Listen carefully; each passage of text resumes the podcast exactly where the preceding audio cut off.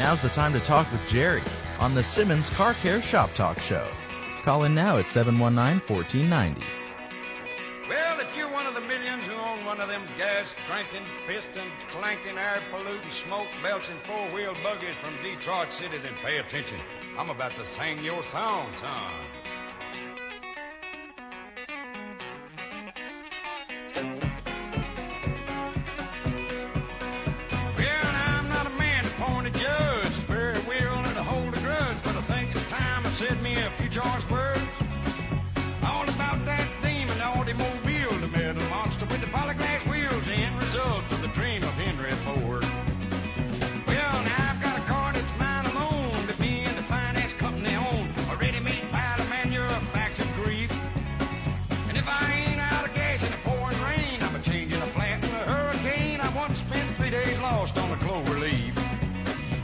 Welcome back to the second hour of the Simmons Car Care Shop Talk Show right here on ESPN Tucson in beautiful Tucson, Arizona.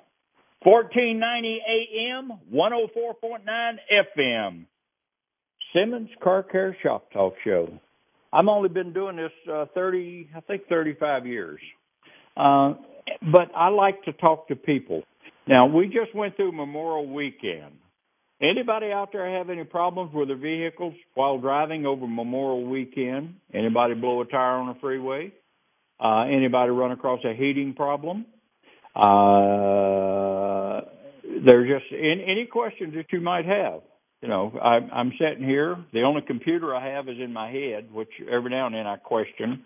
But I've got a smartphone sitting right beside me. All my technical computers are down at the shop.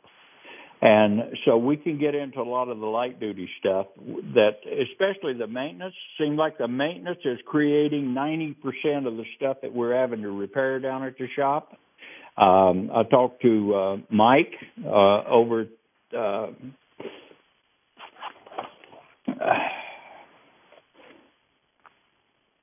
over uh, at Parker, and uh, he, you know, and by the way, this portion of the show is brought to you by Parker Automotive. And 323-1960, 323-1960 is located at 5101 East Speedway, 5101 East Speedway.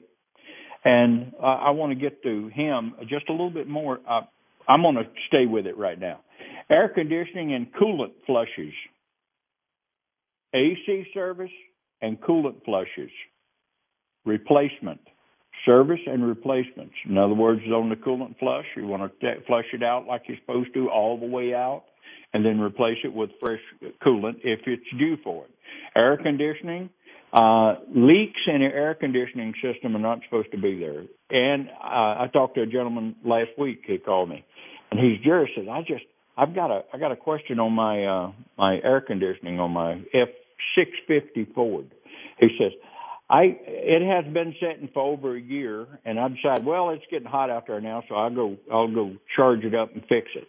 So he put a little machine on it, or he he sucked it down somehow, used something that he has at his house. He sucked it down, and then he added uh, Freon, and he says, and I can't get it to cool down, and I've added the Freon, and I said, oh, I said, well, and he told me what had replaced in it, all this. I said, well, you know, uh, without seeing the truck, uh, you know, you, you got a little accumulator valve in there. Uh, did you change that? Uh, well, no. You know what it is? Yeah. Oh, okay. I said, but tell me how you measured the amount of freon that you put inside the system.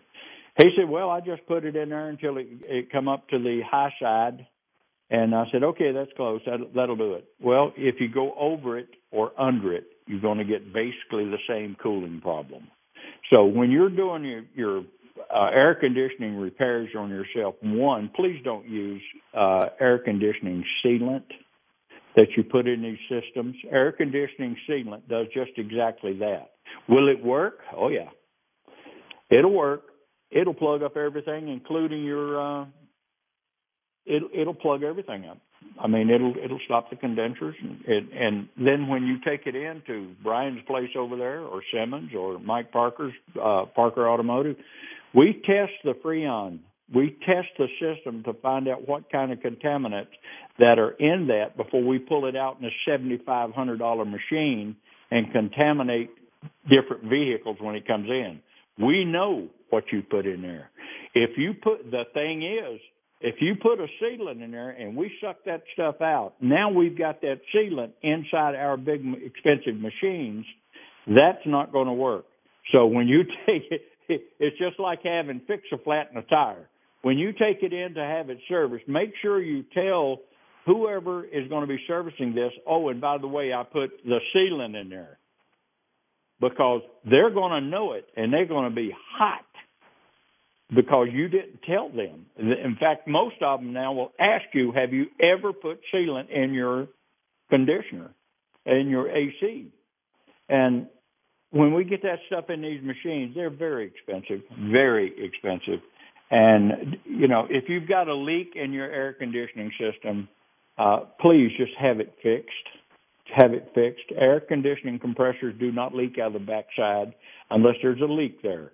They they it doesn't come from a factory with a leak in the back of it. So if you see a leak down there, every shop that I know has a leak detector for air conditioning systems. We have dye we can put in the stuff. We can track it with a, a black light. Uh, we can track it electronic uh, detection. You know, so yes, we can find that, but you need to have your air conditioning service about once a year. Okay. Now, one reason is the lube inside that's responsible for keeping your air conditioning lubed up on the inside is transported via the coolant or the freon or whatever you want to call it that you have inside your AC unit. That has to circulate in order to do it. Otherwise, it just sits there. Well, if you don't use your air conditioning, which is not is unheard of here in Tucson, because if you got air conditioning, you're going to be using it almost 365 days a year. You can get up in the morning be 40 degrees. By three o'clock, it's 90. So, well, actually, it's not. It only goes up about 36 degrees. But still, you turn it on. For the people who do that, you're actually better off than the person who says, "Well, I'm going to save some gas, so I'm going to just roll the window down a little bit, and uh, I'm not going to use the air conditioning." Uh, the air conditioning, that oil inside that compressor is very critical. It needs to be circulated. It's just like anything else that lays in a line and doesn't do anything but lay there. It's going to create a debris. It's going to create a coating on the inside. Uh, that's the reason you want to have these things checked at least once a year. Just go in and say, I need an AC inspection. And the guys will put the gauges on it. They'll check your high pressures, your low pressures. The same thing that you do when you call a person out to do your air conditioning units on your house. It's an annual service. They come in, they do the compressor test, they check all the high pressures, low pressures, leaks, anything to see if there's anything wrong with it. I've got a, a, a compressor unit here. It's 22 years old now. I have built two units, but the one that I use the least is the one that's 22 years old, and I bring them out. They check everything on it. I told them I don't like surprises. At 110 degrees, I don't like surprises. That's the same thing you want to do with your car. You want to keep that fluid circulating in there, using it a little bit. You don't have to turn it on ice cold. You can back the regulator down on that thing halfway. It'll give you a nice little cool breeze and it won't, you know, the fuel economy that you're going to save by cutting that air conditioner off, I don't think it actually equates to the amount of money you can possibly spend when all of a sudden you have a leak and you don't know why because it's dried out and then you got a pressure issue. So just be sure to have your air conditioning checked. Uh, you know, and I I didn't even think about that until I was talking to Mike, and Mike said air conditioning needs to be checked at that time of the year, and that's one thing that I wanted to say with it to tie it into the heat issues on the car, because if the air conditioner goes out, let's let's take another other another angle at this air conditioning. That's run by serpentine belt. If your compressor locks up or blows up, especially if it locks up, that serpentine belt and the clutch, something's going to turn loose. And when it does, if you lose the serpentine belt, you're going to be calling Frontier Towing at 748 1100 and getting a ride in because that controls most of the. In fact, it covers almost all of your accessories that you're running: your power steering, your alternator, your AC compressor, your water pump. All of that stuff is pretty much tied in now.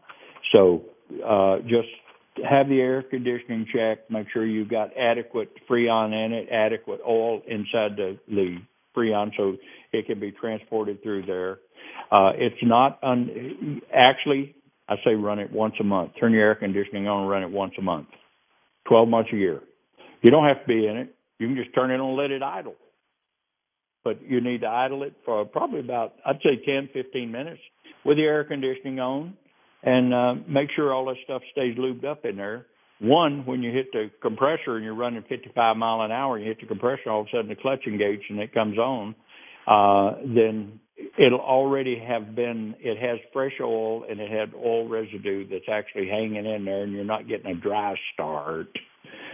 Um, now, on the alternators, speaking of alternators, that ties in with batteries. Batteries in the summertime. If you run an electric vehicle and you have a high uh, heat factor, you can lose 40% on an electric vehicle while you're driving it because of, uh, you know, above 90 degrees. Now, if you're running a car battery, you're supposed to be having an alternator that's got that constant little charge that goes back to the battery. Most of them still do that on a regular basis. They run all the time. Now you've got them where they actually are computer controlled, they're electric, they're electronic controlled, and they will know when your battery is down and when it needs to actually engage the alternator. That's part of the CAFE. That's part of saving fuel because you have to turn an alternator. Uh, same thing with your fans. You've got fan clutches now that are fans that are computer controlled. It tells you, uh, you know, it, okay, the computer says uh, the temperature is too high. We need to uh, increase the speed of the fan coming through. There's all sorts of fancy stuff on there that uh, you have to watch, but you just need to be aware that you have them. I mean, there's people out there running around right now don't even know they have a cabin air filter. Cabin air filter. You're going to take a trip, you haven't changed your cabin air filter in 12 months, I highly recommend you change your cabin air filter before you leave. Because when you get out on the road, if the cabin air filter is partially plugged and then you need the air conditioning, you turn the air conditioning on and all of a sudden it's not blowing at the speed it is supposed to because it's trying to suck through a plugged filter and it won't give you the cooling that you're expecting. So that is one of the reasons that when you get this uh, air conditioning service, the garages should be they should know what the flow is and what causes the interruption of flow of cool air to the cabin and so you want to get that checked out. Cabin air filters, you can go to Merle's and get a cabin air filter. Most of the cars, you can Google it and it'll tell you how to change the cabin air filter. They're not that sophisticated. My F-150 is more sophisticated than my uh, 218 Dodge. One's a 17, one's a 18. But it can still be done and you can Google it. I Googled it just to see what I was referring you to to make sure that it's got enough information to where you can change it. And the last sentence on the Google on the F-150 said, if you're having difficulties, take it to your dealer. Now you can take it to your independent garage too. They can figure it out. I did. you got it done. On your batteries, batteries in Arizona last about uh, 24 to 30 months. And that's and then the new ones when they come out, they say, well, they run a little bit longer. They do because you, everything is better. Everything is not worn in. Everything is still fresh, uh, and they will last 36. My dad called me one time. He had a his battery is almost five years old. He lives in North Carolina where the humidity's up, the temperatures are cooler, and uh, he parks it in the shade all the time. He don't sit there and cook it, and he he he just runs just enough to keep the battery up. Is all he was doing. But when it did go out, he was not sitting in his at his house. he was sitting at a shopping center. And before he could get that thing done, he he finally found some guy that had a set of jumper cables, and so he jumped his old battery, and I like had a heart attack. But he was a heavy duty truck technician, so uh he knows how to do it. And he got back to the house, and on the way back to the house, he bought a battery, and then when he got home, he changed the battery out. Now, you can do that on an older vehicle. You can change it. And Brian Fuller and the information that I give you about a month and a half ago on a, a guy that changed a battery in a uh, 2013 Ford, I think it was. Um, that it that was a disaster because the relearn, the way it was changed out, there had to be a spike in the electrical system, but it done a lot of damage. So if you don't know what you're doing with these batteries, and the other thing, you need to know what caused the battery to go out. That's a reason you'll see the good shops, they'll put these big fancy vats and stuff on this system, and they will verify how the alternator's actually working. They'll verify if it's running, if it's running lazy. They will find out why the alternator is running lazy. It could be something like a serpentine worn belt on the front of the engine. Uh, it could be um, a bad diode in the alternator. Uh, it could be an altern. And by the way, diodes in the alternator, people say, "Oh, when the diode goes, they just go." No, they don't. Okay, they will start failing. They'll work part time. They they think that they have a time off that, that they can do, and they'll just take it. So if you're lucky, they'll go out, and that then that's an easy diag. But you can hook these machines to it say, "Oh, the diode seem to be doing well. It's change, it's charging at thirteen six. Man, that thing is that thing is really pumping out. Okay, if it's thirteen six, what's it doing at the battery? Is it charging at thirteen six at the battery, or is there a connection issue with the wiring or the little plug-in on the back? Like uh, I think Ford Motor Company had one that was almost impossible to charge on the uh, alternator. The little clip would explode on the back or melt down, and you go, "What the heck is it melting down for?" Normally, when you get a meltdown on that thing, uh, there is an issue. And when you do the change that little plug on the back of that alternator, you go around and you look at all of your ground wires and make sure that all of the ground, we call it ground around inside the engine compartment, and you make sure that that is fixed and up to snuff before you just assume that you fix it. You can put a battery in one. Okay. Um, you can put a battery in it and it can be uh, 30 days the battery's flat or a week the battery can be flat again because it's running on nothing but the battery and it depends on your drive time on that battery without anything being replaced, how long you'll actually drive it. All right, I understand we got a caller? Yeah, we got a Pat on line one, Jerry. All right, let's speak to Pat. Pat, good morning. Good morning. How are you, Jerry? I'm doing well. How are you, Pat? Long time to talk to. Yeah, it has been a while. I'm doing all right. I, I want to tell you, number one, um, I got to tell you, you've got probably one of the nicest shops. In the time I spent there, one of the nicest shops. You Wade does a fantastic job. Your drive shaft shop is fantastic, clean shop, good people, good techs, and I just I just want to tell you, I can't say enough good things about your guys' shop. Well, thank it's you. A, I appreciate your kind words. It, it, well, it's it's the truth. It's it's a it's a fantastic shop, and if the coronavirus didn't hit everybody at the shop over there, I, I probably would have still been there. And I'm just want to thank you guys for the opportunity. I'm sorry that everything kind of took the change it did, but you guys, I can't tell you really what a wonderful shop you guys have, and it, it being there firsthand and watching what a really good organization you guys have, I just have to say, I can't think of a better shop to take a vehicle to. Well, thank you. Thank You're you. very welcome. And here's number two. I just wanted to add when you're talking about air conditioning and fuel mileage, I, and I and I don't know if you touched on this because when I was sitting in the other part of the house here, but the other thing is these new cars are designed to run with the windows up. So if you're driving on the highway right. and you think you're saving money by running with the windows open, you're not because you're defeating the whole purpose of the design of the car or the truck for that matter. Yep. So you're not saving. I agree. Yet. Pardon me. What I want to know is how do the manufacturers actually?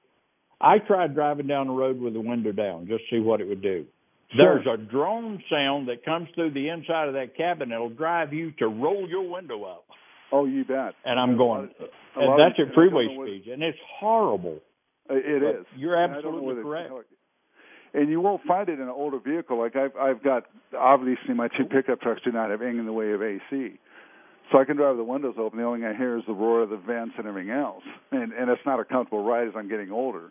Thankfully, the car I have has really good AC. But you're right. Some of these cars mm-hmm. they do have a certain drone. If you have certain windows down in wrong positions, they have either a drone or a roar or some kind of some kind of I don't know. It's and you're right. It, it can really. It's an annoyance that will make you roll the window up. exactly. It's kind of like do you want to deal with the heat or do you want to But- deal with with with with that with the with the drone? And, and you're right. It's it's a it's it's a pain. Well, But you you hit ahead, on Jerry, something sorry. right there. The air conditioning on the older vehicles, the way it was designed, and Mm-hmm. the air conditioning compressors and stuff, they pulled about anywhere from five to seven horsepower. Just oh, you bet. Especially those old Chrysler those. Chrysler V types, and plus that they're heavy as hell too. Yes, they are. But, and now, uh, and people were used to then you'd say, okay, well, you you add five more horsepower back to that engine, that gives me a little more power. It gives me, and driving the same speed, it's less throttle response, less throttle you've got to have to make that thing go down the road. I Sure. I, I agree with that. I, I understand that 100%. But you look at them now, and everything is tied into the computer. The computer will s okay well we don't need this much fuel right now so we'll cut it back a little bit. We'll hit the fuel trim back. Sure. and then oh all right he just hit passing gear so we've got to unload it. it's called wide open throttle. And you you push it all the way down the floor because that's what you've been taught to do if you want to drop it down a gear and go on right. but now everything is electronic. The computer will say, okay, I need to drop a couple of gears to get him on around this based on the throttle positioning sensor switch that sends it to the computer. So everything's controlled.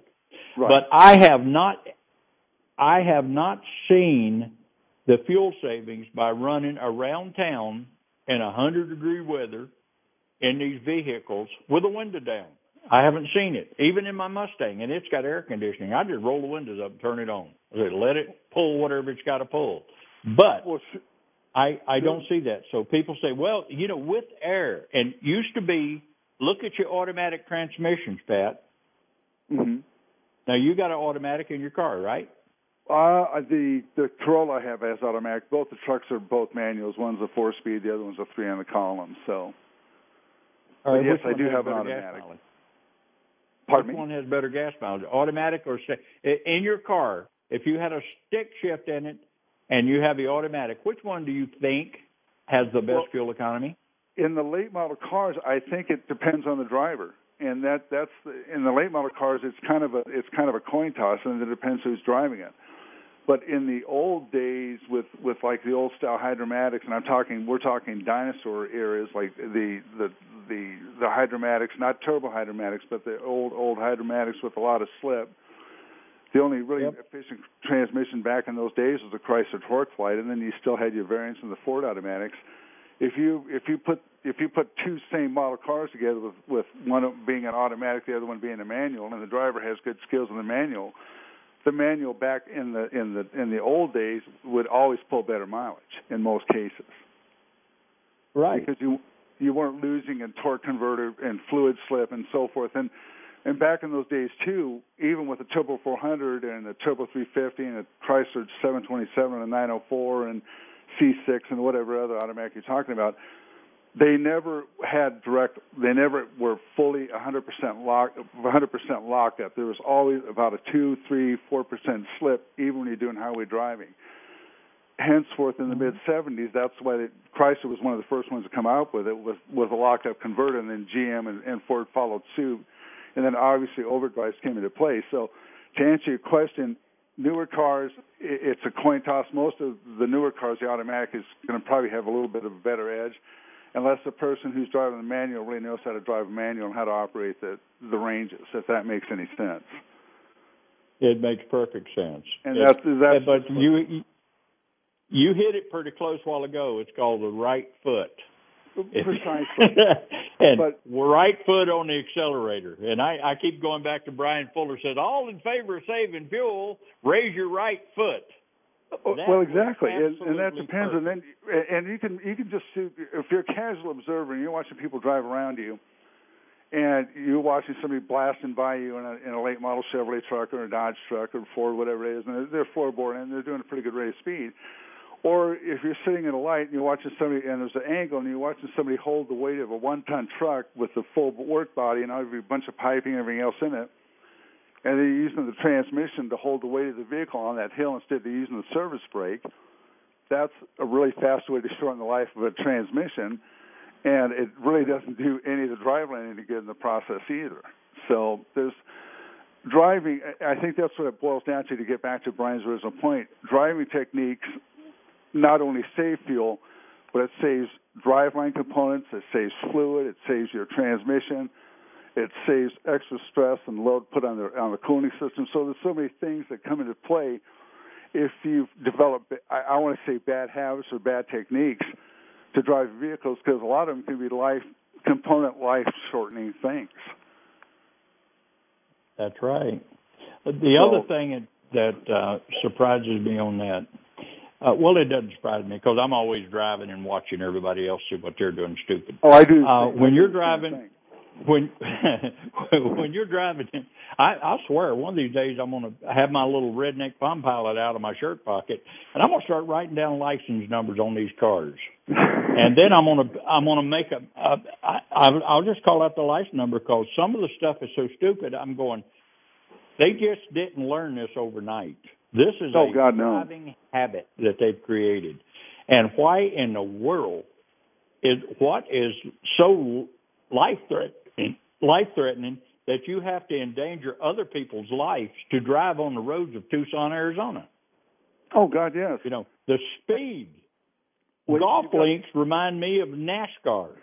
well, you know, everybody's running. They're running 10 miles, 15 miles over the speed limit, oh, and they're almost bumper to bumper. But not to mention that don't they the realize that your reaction time and the guy in front of you may be different? Don't they realize that your brakes on your vehicle may stop quicker than the guy behind you that's following you too close? You know, there's there's too many factors. And as long as you're and then pedaling, I call it pedaling. Right. The accelerator. Pedal the accelerator. Oh, I'm running 45 mile an hour. Oh, I run down to 40, uh, 44 mile an hour. I need to accelerate back up to 45 mile an hour. Oh, I'm running 47 now, so I need to get off of the accelerator and I go to, I call it pedaling. And on these late model vehicles, like one is a V, is the 10 speed automatic on the Ford. You back off of it, okay. Then you accelerate again. It depends on how many RPM you drop down and then you can barely feel that 10 speed changing gears. All it's doing when you're doing that is burning fuel. I mean, it's running up through the gears. It's, it's monitoring everything the best it possibly can, and that idiot behind the wheel keeps pedaling it. If you wanted a pedal car, go buy one. Well, exactly. Well, the other thing is too. The other the other thing that really saves a lot of driveline shock is that they when they went to when they went to fly by wire accelerated instead of getting rid of of cable acceleration for the throttle body. Now it's all it's all electronically controlled. So that's right. When you back off the throttle, it's not a sudden it's not a sudden close back. It it it, it gradually will bring itself back to the, the idle whatever the position needs to be. So that to me really I think alleviates a lot of unnecessary driveline shock. But still, you can't make a car if a person has bad driving habits, you're still not going to save it from from short life and and and uh, uh, greater brake wear and greater replacement on your brake parts, greater replacement on your your transmission parts, greater replacement on your U joints, your drive line. So there's the biggest thing to really save yourself a ton of money is to drive it like it's supposed to be driven, if that makes any sense. Well, it does, except it makes sense to me, you know. But my version of driving it the way it's supposed to be is like uh, yours, you know. Uh, and I'll I'll put an example out there. Let's say that I have a six-speed Mustang, 2018, with a it's a Cobra, okay? Sure. And I'm driving it on the streets in Tucson, and you got a mm-hmm. six-speed, okay? Mm-hmm. One, the sound on those things is very addictive Beautiful. Oh God, God yes. but the only way you're going to get the full effect of that is you're going to have to run up some RPMs on it. When you take off from a stop sign or you take off from a stoplight, and these little cars squirt out like a like somebody shot them out of a off the back of an aircraft carrier, and that is cute to watch it to drag strips. And you know, as long as they don't uh, spin the tires, or go past the speed limit, it's actually legal to do. But what about your fuel economy? Anytime you push that accelerator down, it drops it. Jackrabbit starts is on my diesel, on my 06, I should say. I tried the Jackrabbit starts with that. Of course, it's got a turbo lag in it that takes it about two and a half minutes to wind up before you get going. Actually, Right. quicker than that. But you mash it to the floor, and I did, and it did, and I never got over the speed limit. But I'd mash it to the floor, taking off as long as the road wasn't wet, and two and a half mile per gallon difference in a tank of fuel.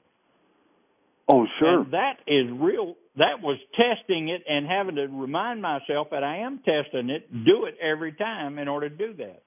My granddaughter was driving hers, uh, Dodge Hemi, and she was getting lousy fuel economy. And then my daughter told me, says, you ought to be riding with her when she takes off from a stoplight. She's afraid that she might inconvenience somebody if she don't just blow through, just really fire off from that stoplight. And uh, so I had a little chat with her, and I told him, I said, why don't you try it my way one time? You take off with the traffic, not the guys trying to drag race you beside, but the regular traffic, and just ease it on down and go on through the intersection. You'll get there on the other side and, and stay with the speed limit. You'll be fine. And oh my gosh, she picked up almost, I don't know how much she was hitting that accelerator, but she picked up over three mile per gallon just by doing that consistently for one tank. And then she's been doing it that way ever since. She's had another vehicle since then, and she drives her little, I think she's got a Nissan Rogue, and she does it the same way. She loves it. She says, Yep, as long as you don't speed when you're taking off from a uh, stoplight, well, you're not really speeding. You're just over accelerating, and it's unnecessary. So the people that want to drive these cars and hear this sound, you know, you're not going to change that. As Well, long as they don't accelerate and burn tires away from a stoplight and run 80 miles an hour to the other crosswalk across the intersection, uh, I don't have any problem with that. If they want to do that. But if I catch one doing it, I think I'm just going to start writing plate numbers down and brand of cars and putting it. We'll call it the Simmons Shame Drivers or something like that. or, or the Simmons, the Simmons survey of shame drivers. Yeah, the Simmons Technical Survey, as seen personally out on the roads of Tucson. Uh, but, you take you. I was go ahead, Go- Jerry. Sorry about that. No, you go ahead. What I was gonna what I was gonna add, then you always watch the notorious lane floaters. You have a three lane you have a three lane road going up Campbell, whatever the case whatever it is, and you have the lane floaters that sit there right at the back of you, and they'll sit there and all of a sudden they'll cut right in front, and they'll sit and slam the other, they'll they'll sit there and do probably like you said, fifteen to maybe ten miles an hour more than anybody else, and yet when the light turns red, who do you see next to you when you when you stopped at the light? The lane floater. So they've done all this risky Yep. driving, risking the license, risking the insurance rates and all that to pull up to light and still be the same place you're at. And I'm just doing the, the speed limit, staying steady, and keep myself out of trouble. I can run the speed limits in Tucson, Arizona with my Dodge Diesel. And it's a 218 and it has computerized everything. Right. I mean, everything. In fact, I'll Right. probably die before I ever figure out all the accessories and stuff that I've got on that. uh, you know, except I do know one that if I have a low tire, I will get a email from Dodge telling me I have a low tire and which one it is. oh, really? That's how tied in. Yes, sir. That's how tied in these vehicles are to the um, to the uh, dealerships. And you know the thing. In fact, that brings up another interesting little thing. How about these black boxes? That's something to ask Emily at State Farm about the black boxes that they've got in that records everything you do. It records when you hit your brakes, uh, at what speed you were running when you hit your brakes, and this is for insurance investigations and for crashes. That's the reason they can determine. Okay, are you partially responsible for this crash, or are you 100% responsible for these crashes? Well, it, it, And when I get, no, go ahead, Jerry. Sorry about Go ahead. that. No, I was say, No, it it's all right. kinda Go cuts- ahead. It normally cuts through the field of crap of what kind of stories you're going to get, but that that was going on. That actually was starting starting to be a controversy in the late '90s because uh, GM, their systems were already recording throttle position and and and speedometer position, all that when the airbags would blow off. So their their Mm-hmm. systems were starting to record that. So that was actually starting starting to be a controversy even back in the in the late '90s and early 2000s. But anyway, I didn't mean to. I, I digress. Go ahead and go back to your original point. I like it. I, I do Go ahead. too. I do too because it, it's certainly it's certainly kind of if if somehow somebody's not really being quite frank as they should be, the little black box is going to kind of kind of maybe maybe kind of edit the story down to where there might be some more truth into it. Well, it's you information. You know, this is an information age we live in. Sure. If it didn't, if it wasn't an information age, I wouldn't have a smartphone that I'm actually doing the radio program on. Right. And uh, you know, so information very critical. It's how you use this information. Oh, exactly. and you know but it's there. I mean the big guys are watching you know you drive your truck. It's nice to know that they know where i'm driving. It's nice to know that they could actually track me if they had to. Uh it's just like the equipment we have for search and rescue. Uh you know we have stuff out on search and rescue. We have a guy at base camp uh, at ops that's sitting there on the computer. He knows exactly where me and my mule are at all times when we get back in from a search, he's got a graft on it. You can do the same thing with a vehicle. Jeez, the technology's there. If somebody would just tell me why the phone company can't find these phone scammers, since they're using the phones, why don't they find who the, uh, who they are? I mean, my gosh, if you can hack a Pentagon, you can darn sure find out where a, a, a phone scammer's coming from. So Well, you know, that's- but nobody wants. It's just not important. That's very true. But So the other point I want to make too is when you're talking about the black boxes, the big battle is the big argument is is, is it the owner's property or is it public information? And I think that's where they they come in. Can it be used? Can can a can a lawyer the lawyer from the opposite side who's suing who's ever suing the other person?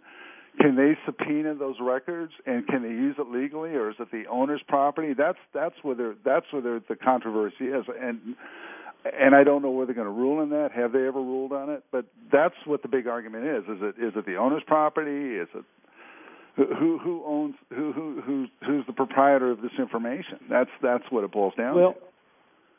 I would like I would like to ask, and I did not ask Emily, but right. The black box.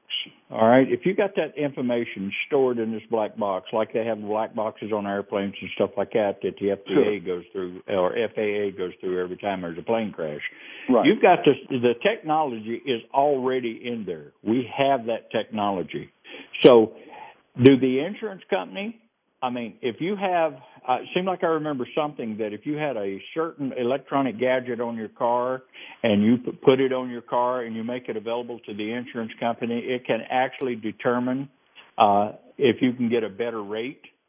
And that's Oh, all I- said. If you can get a better rate, or you, or you get hosed because I'm not insuring you. You're an idiot.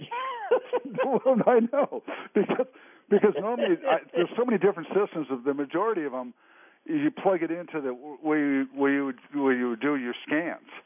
That that one port underneath the dash, it would any OBD2 system, you would plug it into that system, and then they would mm-hmm. record the information. Like you said, if if if you have a good record on paper, but you drive like a maniac in reality, then yeah, you, your rates could. I guess your rates could make a, a, a drastic change, and so what you're trying to save that kind of kind of takes a U-turn on your wallet, I guess. So, oh yeah. Oh yeah. but but but it's here. It's here. And it's, I mean, they've got cars out now that you can have partial driving assistance. In other words, like you come up on, they got, uh, integrated, uh, cruise control. You be Sure. going down the road and you're running 65 mile an hour, you're coming up behind somebody running 55 mile an hour and the cruise control just adjust you down to exactly. whatever speed they're seeing in front of you. Okay, I think that's actually pretty good. Or you can drive off the corner of the road, and all of a sudden you have that driving assistance. Just put your butt right back on the road without Oh, exactly. jerking it back on the road, without flipping you in the air. Well, Uh, I think that's pretty good. Even though my sister wasn't too impressed with it, the first time she had it happen to her on her uh, Honda uh, van, uh, and she said, I am going to the garage when I get back home and I'm going to get my 50, Allen's 54 Ford out and I'm going to drive it. I know where it's going. I thought, but The you've got steering is assist, it you've got lane change assist. Well, exactly, I'm and sorry, then the go ahead. braking system too, like you said, it it all saves. Like we're, all getting attentive, and there's a couple times where I've climbed on the back of cars where I realize, well, wait a minute, you better slow up here because I'm either daydreaming or I'm not paying attention when I should be. So those systems, to me, I, I think are invaluable as far as avoiding really major rear end accidents or or going off the road and, and horrible rollovers, or or the list goes on and on. So Well, if that if that other saves a person from that, but the problem here's the other problem. Here's the other side of that coin. If you put too much reliance on that, then you can get yourself in trouble fast too. So it can, it can be a double-edged sword, if you will. That's exactly right. So I mean the auto autonomous uh, uh the self-driving cars.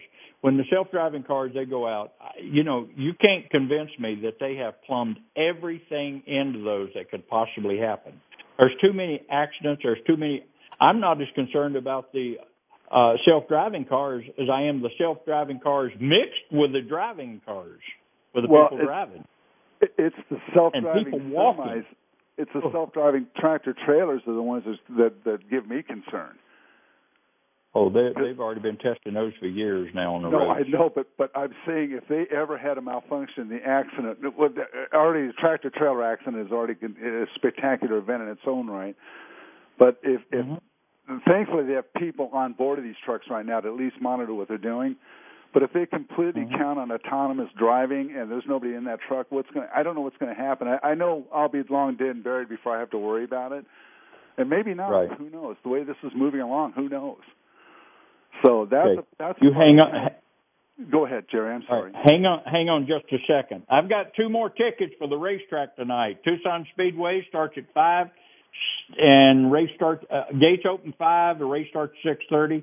Uh, for callers number one and two for two more family four packs. Two more family four packs. Seven one nine fourteen ninety. Seven one nine fourteen ninety. It's going to be one heck of a show tonight. Seven one nine fourteen ninety. I got two family four packs of tickets to give away for the callers number one and number two. Seven one nine fourteen ninety. Okay, Pat. So Uh, I, go ahead, Jerry. Sorry about that. No, that's okay. We were talking about eighteen wheelers. You don't want to splatter them. I had Jim on the uh, radio last week, and he was talking about these things. And man, I'm telling you, eighteen wheeler when they turn over, they don't they block a bunch of traffic. And I just, you know, and it's frightening to think that this technology is out there. It's not frightening to think that okay, if you're running cruise control, and I'm saying okay, so you got a computer control uh, cruise control, and Right. it says okay, the vehicle in front of you is running 55 mile an hour. What about the rain on the road? When you're running rain on the road, you don't set that cruise control because the cruise control is concerned about keeping your rear wheels spinning. Exactly. And or front wheels. for so when matter. you have, yeah, it just, I mean, it's frightening. So for the people out there, when the monsoon season does get here, that's going to be where it actually gets rain. Uh, just remember, if you're on the freeways and you're running those high speeds, uh, take that cruise control off and use your foot until you get to where the roads are still, you know, have traction on them and based on your tire wear. And there's a lot of factors involved in that. Just don't use cruise control. I had it one one time, and I never will forget it. And I was running a 55 mile an hour speed zone, right. cruise control, and uh, it. I run across, and started hydroplaning a little bit in the water on the side of the road. That car actually took off. The the speed slowed me down when I hit the water, and the accelerator, the cruise control, picked it up. And I'm going, holy cow! So that's that's when you hit the brakes and take cruise control off. But uh, you know, it just and it just popped up. I was driving at night, couldn't see it, and it just popped up. That's the reason at night when you're driving with cruise control on wet roads, don't do it. Uh, it's safer not to do it. it's Well, safer for you to vary a mile or two or something like that than it is to go ahead and crash. Well, I, I would have to agree. I, I I very rarely ever use cruise control. I I do use it, but I very rarely ever use it because I just I feel better having control. I, I find myself I get kind of a little bit relaxed and a little bit complacent when I'm driving with cruise, which is easy to do. You have the AC on, you have the radio on, and, and you, you kind of get a little bit backed away from it. And I I like to have uh, better control and and at least kind of keep my my awareness up of what's going on because I, I just right. I'm just really I'm just there's just too many. I was going down I-10 to deliver a part to a shop, and this was this week some guy in a Honda uh, was coming at, and I, Jerry, I was doing 60 miles an hour, 60, I think 65. This guy went blasting mm-hmm. by in a, in a Honda Civic with California plates, and he had to be doing. If I if he wasn't doing 90 miles an hour, I'm I'm not Pat. And I was just, yeah. and he was weaving in and out. And I thought, son of a bitch, this guy's going to get in a bad accident. And I was kind of, I mean, he he caught me off guard because normally I'm normally watching mirrors, but he came up right behind yeah. me and then zoomed over to the other lane and just hit over and then did a bunch of other zagging. I mean, it was just I'm surprised he didn't get nailed. And I got off the freeway before hey, I've I seen, see if he. Go ahead, Jerry. I've seen that on Speedway. I've seen that on Speedway, and there's a little Honda Civic, and it was one of those little hopped up jobbers. And what, he buzzed me, and I looked down. The first thing I did was look at the speedometer, and I'm running 45. Everybody else around me seemed to be running around 45, 46, something like that. And this guy was going in and out of traffic. He was he was driving that thing like a motorcycle. Exactly. And I'm going, but when we come to the stoplight, he was two car lengths ahead of him in the left hand lane. Well, that's that's and normally we how it works. They, they'll sit there and risk they'll risk life and limb and, and and property damage and God knows whatever else to sit there and make a few. I don't know what the I, I don't understand the mindset. I don't I, and it's not really for me to understand, but I just don't see. I mean, when I was I was a lot younger, I drove like an idiot. You know, I'd sit there and do donuts and I'd sit there and do power slides and you know, and, and of course I'd be tearing up my parents' car, which is something I'm deeply ashamed of to this day. Or or tear up cars that you know just complete disrespect of a of a disrespectful teenager. And the problem is yeah. when you get on the other side of that coin, you don't realize the property damage you're going to do. The the the if you kill somebody and you have to live with that for the rest of your life, and then this is another thing I'm not proud of. When I used to drink, there were times I would drive and I would drive blackout, and I and I'm not proud to admit this, but through the grace of God, I didn't get a DWI. I didn't kill anybody. Um, I went off the road a couple times. The Chevy I have to this day, I have two brown doors on it that I bought from Kevin at Wall Brothers. Those doors are on there because I, on one of my blackouts, I smashed the right door, and to this day, I have no idea how I did it. And this is the, the most insane part of, of my of my alcoholism at that point in time is I would sit there after a really bad hangover, get out of bed and go through my wallet like I, I was going, looking for citations.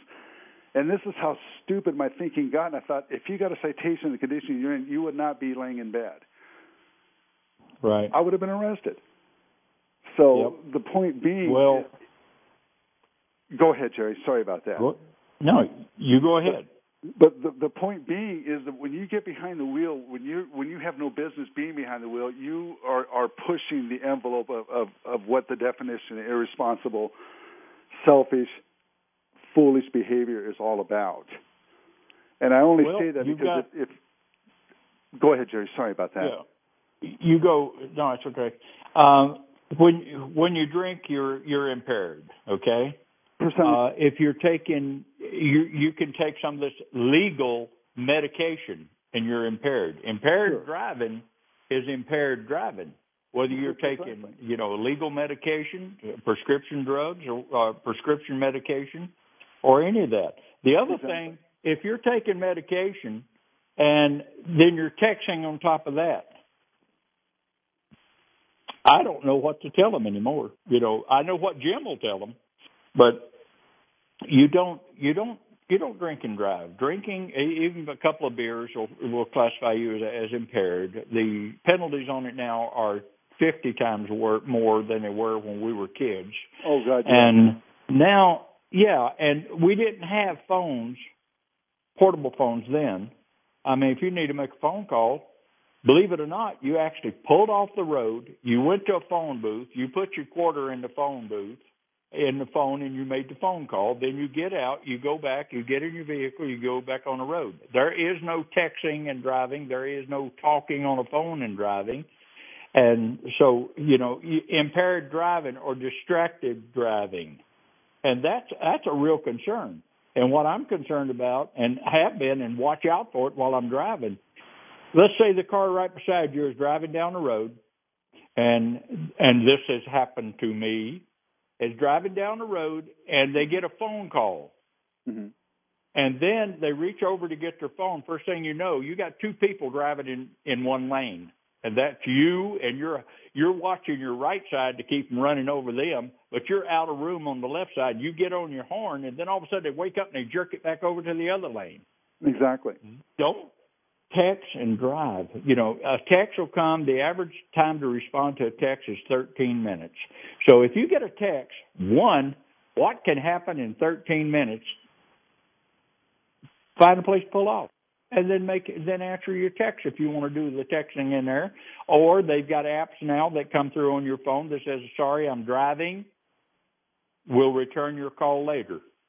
I love that. I well, love I that think, app on the phone.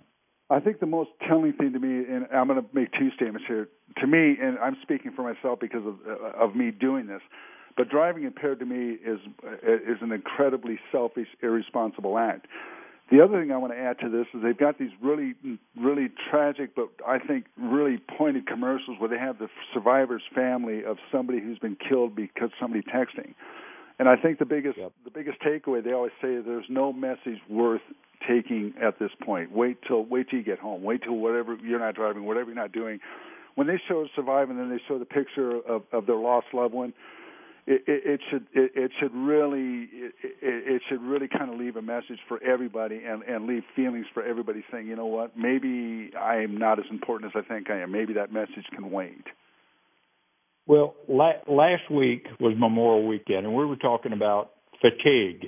Fatigue is a big factor, and wrecks. You know, sure. and it sure. you can call it anything you want to.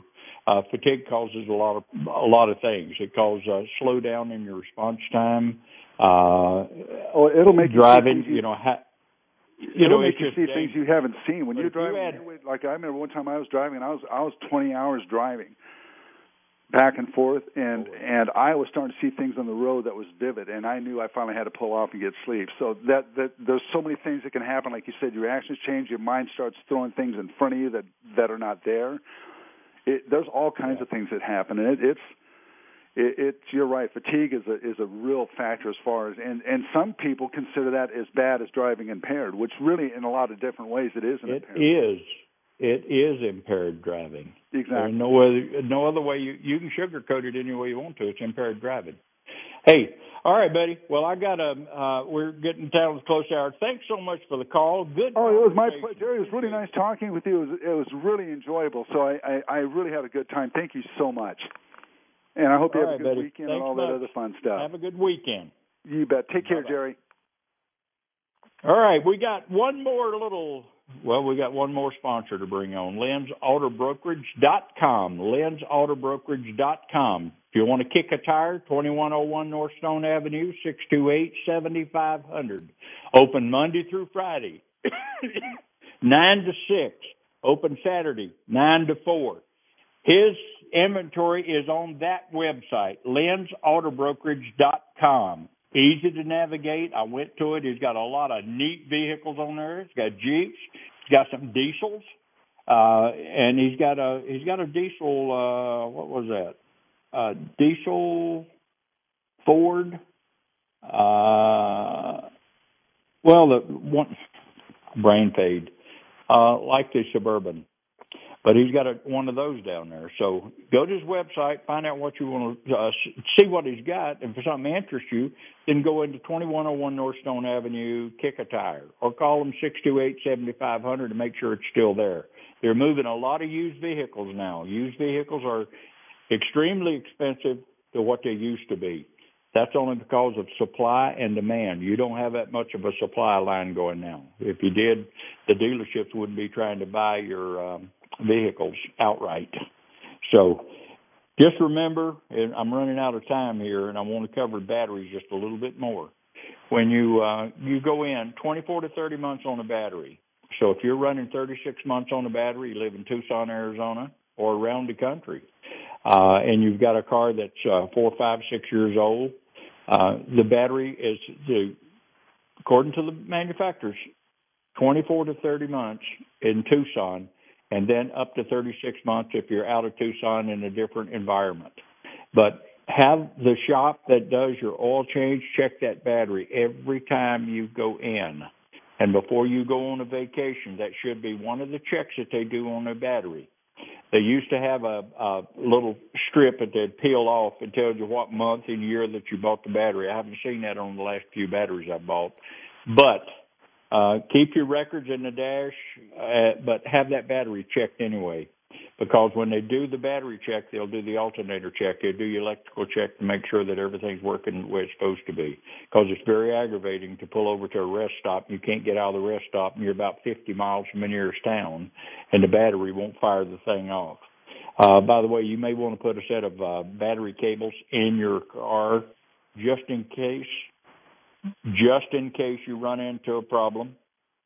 And when you're hooking the batteries up, uh, hook the battery, put the positive on the positive post, and then go to a metal part that's grounded to the engine and hook the ground cable up. Uh, then do the same reverse thing on your own vehicle when you're getting ready to jump him off or to get him going. If it has a lot of debris on top of the battery, look like if somebody hosed it down with uh, a, an oil or something like that, uh, be very careful because that is battery acid laying up there. It's highly flammable. It is explosive. Uh, I don't even recommend you doing it. And it's nothing wrong with telling them, no, I can't jump it. You've got too much debris on the battery. It could start a fire and burn this thing down or blow up in my face. Uh, always hook up the old battery first, step away from it, then hook it up to the good battery. And if you'll do that, you can probably live to do it the second time. Uh, so we've covered the heating issues. Uh, we're going to be covering a little bit, hopefully, some car care uh, as far as uh, keeping the paint good on your car next week.